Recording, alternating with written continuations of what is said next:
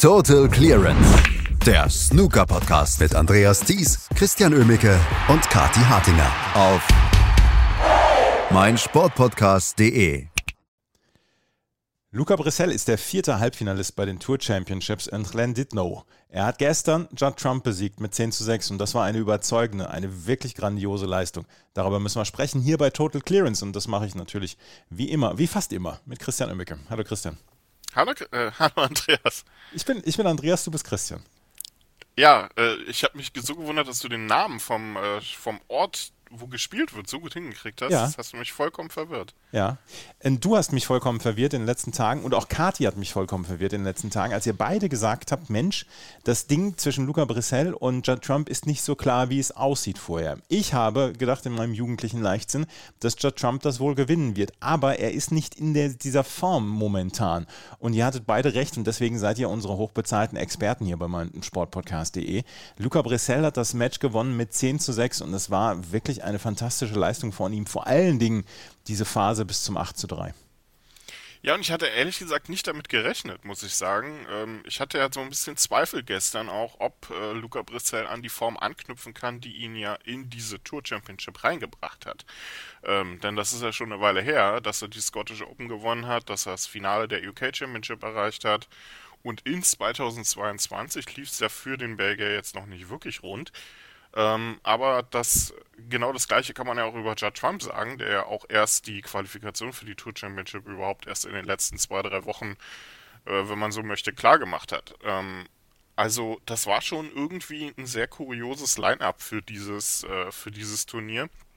Und du hast es aber schon vollkommen richtig gesagt. Also, was Luca Brissell da gestern gespielt hat, das war wieder richtig, richtig bärenstark. Und das zeigt auch, dass der Belgier zu mehr berufen ist, als er bisher in seiner Karriere gezeigt hat. Ich würde jetzt noch nicht sagen, dass er bei der Weltmeisterschaft irgendwie mit zu den Favoriten gehört, aber dass der junge Mann ein bisschen mehr drauf hat, das hat er auf jeden Fall in dieser Saison wieder unter Beweis gestellt. Und ja, Judd Trump muss sich so ein bisschen fragen, wo er gerade so wirklich steht in dieser Saison, denn ähm, klar, er hat jetzt äh, bei äh, den letzten beiden Turnieren gut gespielt, Turkish Masters gewonnen, davor ein Finale erreicht, aber alles in allem ist diese Saison wirklich nicht besonders herausragend für ihn. Und immer wieder hat man auch das Gefühl, dass sein Spiel nicht so wirklich da sein, da ist, wo es sein müsste. Und das war auch gestern eben wieder der Fall. Ähm, viel zu viele kleine Fehler, viel zu oft hat er sich in Situationen manövriert, wo er dem Gegner einfach das äh, Spiel dann auch viel zu leicht gemacht hat. Und ich will jetzt nicht sagen, dass Luca Bressel damit auch stark gemacht hat, aber der Belgier hat damit natürlich deutlich mehr Möglichkeiten bekommen, überhaupt zu seinem Spiel zu finden und hat das dann natürlich auch in brillanter Art und Weise ausgenutzt. Und so kam im Prinzip das Comeback von Judd Trump dann einfach viel zu spät. Denn der Belgier hatte die erste Session komplett dominiert, ähm, hohe Breaks reihenweise gebracht. Ähm, Judd Trump immer wieder mit Fehlern, die Luca Brissell dann auch clever ausgenutzt hat und so nach der ersten Session schon mit 6 zu 2 führte. Am Abend ging es dann auch im Prinzip relativ schnell weiter. Also wer da erstmal zu Beginn an ein Comeback geglaubt hat, der wurde dann eines Besseren belehrt. Sie teilten sich die ersten vier Frames. Und Luca Brissell war auch hier der deutlich aktivere Spieler eigentlich, der deutlich bessere Akteur und nutzte das dann eben weiterhin sehr gut aus, dass Judd Trump einfach immer ein Stück weit hinterher hinkte. Und das änderte sich erst nach dem Mid-Session-Interval so wirklich, als ähm, dann auch die Breaks funktionierten bei Judd Trump endlich. 140, 103, die 140. Interessanterweise nicht nur das höchste Break der Tour Championship dieser Woche, sondern der Tour Championship generell. Also auch das noch ein kleiner Meilenstein für Judge Trump. Genutzt hat, hat es ihm am Ende überhaupt nichts. Äh, Luca Brissell hat das relativ clever durchgezogen. 15. Frame gewonnen, relativ klar. Und den 16. dann auch mit einer 73. Also alles in allem wirklich ein, ein, ein sehr guter Auftritt von Luca Brissell und für Judge Trump eine richtig bittere, herbe Enttäuschung, glaube ich, weil ähm, das zeigt ihn jetzt äh, in Richtung Weltmeisterschaft dann doch wieder nicht mehr ganz so als Hauptfavoriten an und das wäre jetzt so mit das erste Mal ähm, in den letzten Jahren, dass er wirklich nicht als einer der Top-Favoriten in die Weltmeisterschaft geht. Ich würde gerne mit dir nochmal über Luca Bressel sprechen, weil manchmal ist es dann ja so, dass man so die Identität eines Spielers kennenlernt. Manche Spieler sind halt auf einem konstant hohen Niveau. Ich sage jetzt mal John Higgins, der zwischendurch dann auch mal schwächere Jahre hatte, aber eigentlich können wir sagen, dass der seit 30 Jahren zur Weltspitze gehört, auch auf Ronnie O'Sullivan etc. Manchmal gibt es dann aber auch Spieler, die einfach nur bei bestimmten Turnieren richtig glänzen und die ähm, dann vielleicht zwei oder drei gute Ergebnisse in, in einem Jahr haben und den Rest des Jahres so ein bisschen untertauchen. Könnte Luca Brissell einer dieser Spieler sein? Weil das, was er letzte Nacht oder letzte Nacht gestern gespielt hat, war ja, war ja etwas, womit er jeden Spieler gefährden kann. Ähm, ich glaube, Luca Brissell könnte so ein Spieler, wenn er so ein Mittelding ist aus beidem, nämlich äh, jemand, der nicht dauerhaft ähm, das Niveau halten kann, um wirklich in der Weltspitze mit zu agieren, aber eben ab und an ähm, dann mal so diese, diese, diese Ausreißer nach oben schaffen kann. Ähm, man hat ja schon gemerkt, dass er lange gebraucht hat, um sich auf der Tour wirklich wohlzufühlen, um sich zu akklimatisieren, um sich dran zu gewöhnen. Nachdem es ja erst Schritt für Schritt nach oben ging, stagnierte das bei ihm ja wirklich sehr lange Zeit. Dann kam dieser ähm, ja fast schon Triumph aus dem Nichts damals bei der China Championship, der wo man dann dachte, er hat den Durchbruch endgültig geschafft. Er, er ist jetzt wirklich angekommen und unter den Topspielern etabliert und danach ist er wieder in der Versenkung verschwunden. Und was er jetzt äh, in den letzten eins, anderthalb Jahren umgestellt hat in seinem Privatleben, in seiner Art, wie er trainiert, in seiner Art, wie er sich managen lässt, ähm, das scheint ihm doch nochmal richtig gut ähm, eingestellt zu haben und einfach auch ein Stück weit professioneller vielleicht an die äh, Main Tour herangegangen. Ähm, also ist er damit. Und ich glaube, das war der richtig, absolut richtige Schritt, denn Luca Brisson in dieser Saison ist einfach auch am Tisch nochmal ein ganz anderer Spieler. Klar, die letzten Wochen waren jetzt dann nicht mehr ganz so gut wie, ähm, der, wie das Ende des Jahres 2021, aber ich glaube, alles in allem ähm, ist das absolut der richtige, die richtige Entscheidung gewesen, dass er gemacht hat. Und wenn er so spielt und das, das Niveau halten kann, dann glaube ich nicht, dass er nur ein Spieler ist, der zu bestimmten Turnieren jetzt, wie, ähm, sage ich mal, Barry Hawkins, der ja immer bei den, äh, bei den Triple Crown Events aufblüht oder so, ähm, Klar, dafür ist Luca Bristol auch gemacht, für die großen Momente, das hat man ja gestern wieder gesehen, ähm, dass er bei diesen Turnieren auch nochmal besonders aufblüht, aber ich glaube, er könnte dauerhaft jemand werden, der sich in der Weltspitze etabliert, aber eben nicht ganz so oft einen Titel holt, glaube ich. Also vielleicht so jemand aus der, aus der Riege Stuart Bingham mhm. die ähm, so immer in der Weltspitze auftauchen, sich auch konstant gut darin halten können, immer mal wieder gute Ergebnisse feiern und dann hier und da mal so einen kleinen Titel abstauben. Es wird jetzt ähm, vielleicht dann äh, so sein, dass er mich da jetzt auch wieder eines Besseren belehrt, aber das wäre so die Idee, die ich zu Luca, die ich zu Luca Brissell hätte.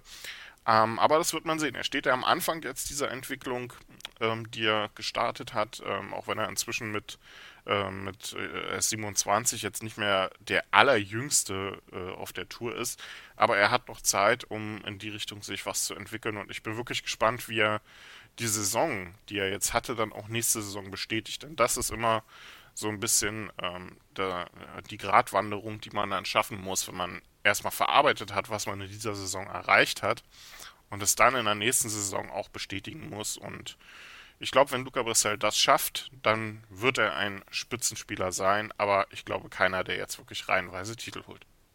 Dann lass uns doch mal über das Match von gestern sprechen, weil ähm, das war ja insgesamt eine Demonstration des Könnens von Luca Brissell. Und gerade die erste Session war wirklich fantastisch von ihm, indem er dann auch ähm, fünf Breaks über 50 gespielt hat, ein Century dabei hatte. Er ist ja wie die Feuerwehr quasi gestartet mit ähm, einem 6 zu 2 in der ersten Session. Ja, das war äh, brillant, einfach, ähm, kann man nicht anders sagen. Ähm, und vor allem war es brillant in der Art und Weise, wie er die Fehler von Judd Trump ausgenutzt hat.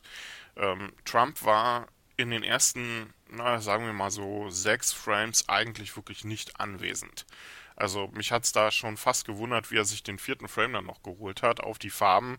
Da hat Luca Brissell dann mal seine Chancen nicht konsequent genug ausgenutzt, aber Judd Trump immer wieder mit so leichten Fehlern, mit Bällen, die er verschossen hat, die er normalerweise nicht verschießen würde. Und ähm, das war jetzt wieder der Judd Trump von äh, vor den Welsh Open.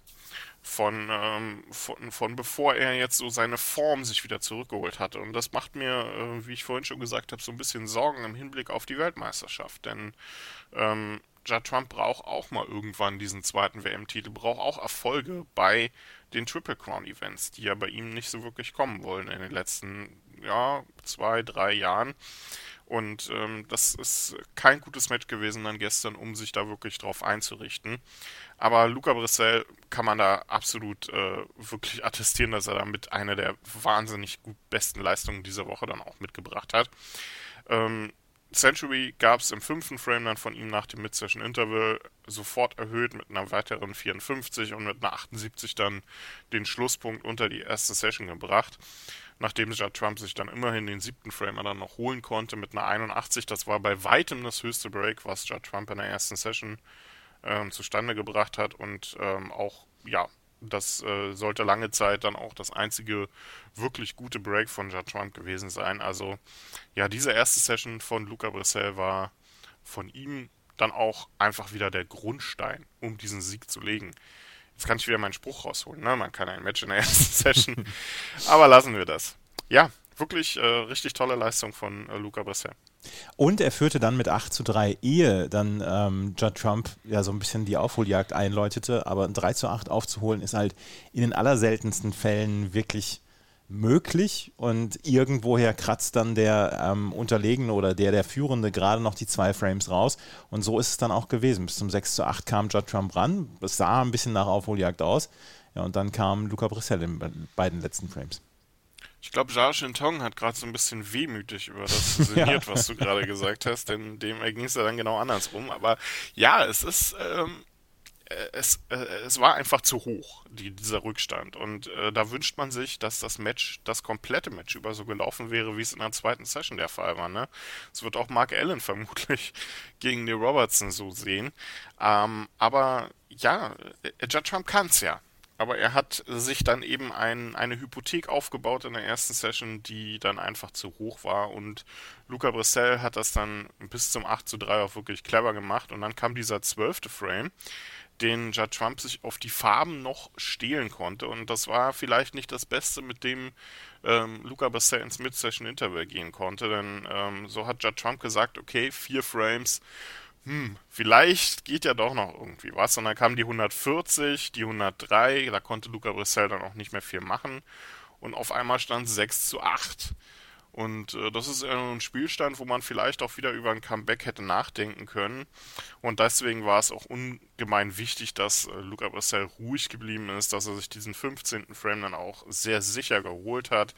Damit nicht nur den Lauf von Judd Trump auch so ein Stück weit gestoppt hat, sondern auch sich selbst wieder unter Beweis gestellt hat, dass, dass das hier in die richtige Richtung geht und dass ich dieses Match auf jeden Fall nicht verlieren werde. Und so kam es ja dann auch. Ähm, Judd Trump hatte die, die, zwar die erste gute Gelegenheit im 16. Frame, aber Luca Brissell konterte das mit einem 73er Break und das war dann ähm, die Entscheidung bzw. der Schlusspunkt unter dieses Match. 10 zu 6 Sieg, wirklich auch ähm, ein guter Sieg für Luca Brissell. Und jetzt geht's äh, zur Belohnung gegen John Higgins. Wird nicht einfacher werden, ähm, zumal John Higgins in seinem ersten Match ja gezeigt hat, dass er dann zu solchen Comebacks sicherlich dann auch fähiger ist, als Judd Trump es gestern war. Das einzige Problem, was ich hier sehe, ist, dass äh, Luca Brissell gleich heute wieder ran muss gegen John Higgins. Muss er? Nö. Nicht? Heute spielt ah, Ronnie Sullivan, heute spielt Ronnie Sullivan gegen Lee Robertson. Jetzt hast du einen April-Scherz ja. gemacht. na, naja. Ist dir nicht so ganz gelungen, aber nein, heute haben wir Ronnie Sullivan gegen Lee Robertson. Also die, ist ja auch eine ganz okay Partie. Ja, ist ganz okay, ne? Ja. Also bei, bei dem, was die beiden in der ersten Runde abgeliefert haben, kann das ja eigentlich nur grauenhaft werden heute, ähm, weil die sich schon vollkommen verausgabt haben. Aber wenn die auch nur ansatzweise so spielen, dann wird das heute ähm, vor allem eins richtig rasantes, tolles Snooker und beide gehen für mich ja auch mit als eine, als Favoriten in die Weltmeisterschaft rein. Ronnie O'Sullivan, weil er den siebten WM-Titel will, Neil Robertson einfach aufgrund der Saison und weil er den zweiten WM-Titel endlich will. Ähm, damit schon mal herzlichen Glückwunsch an alle anderen Spieler, aber ähm, das Match heute wird, glaube ich, ähm, richtig tolles Match. Wir werden äh, darauf schauen und wir werden natürlich am, am Montag spätestens dann auch nochmal diese Tour Championships zusammenfassen, die beiden Halbfinals und das Finale. Auf jeden Fall können wir sagen, ähm, die Tour Championships liefern bis dato wirklich ab. Das ist ein ganz tolles Turnier.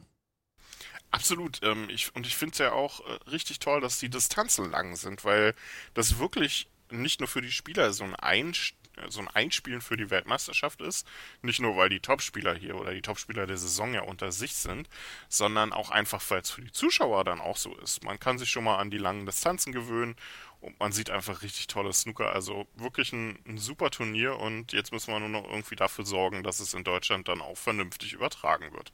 Das wäre schön. Wir sprechen beim nächsten Mal darüber. Total Clearance.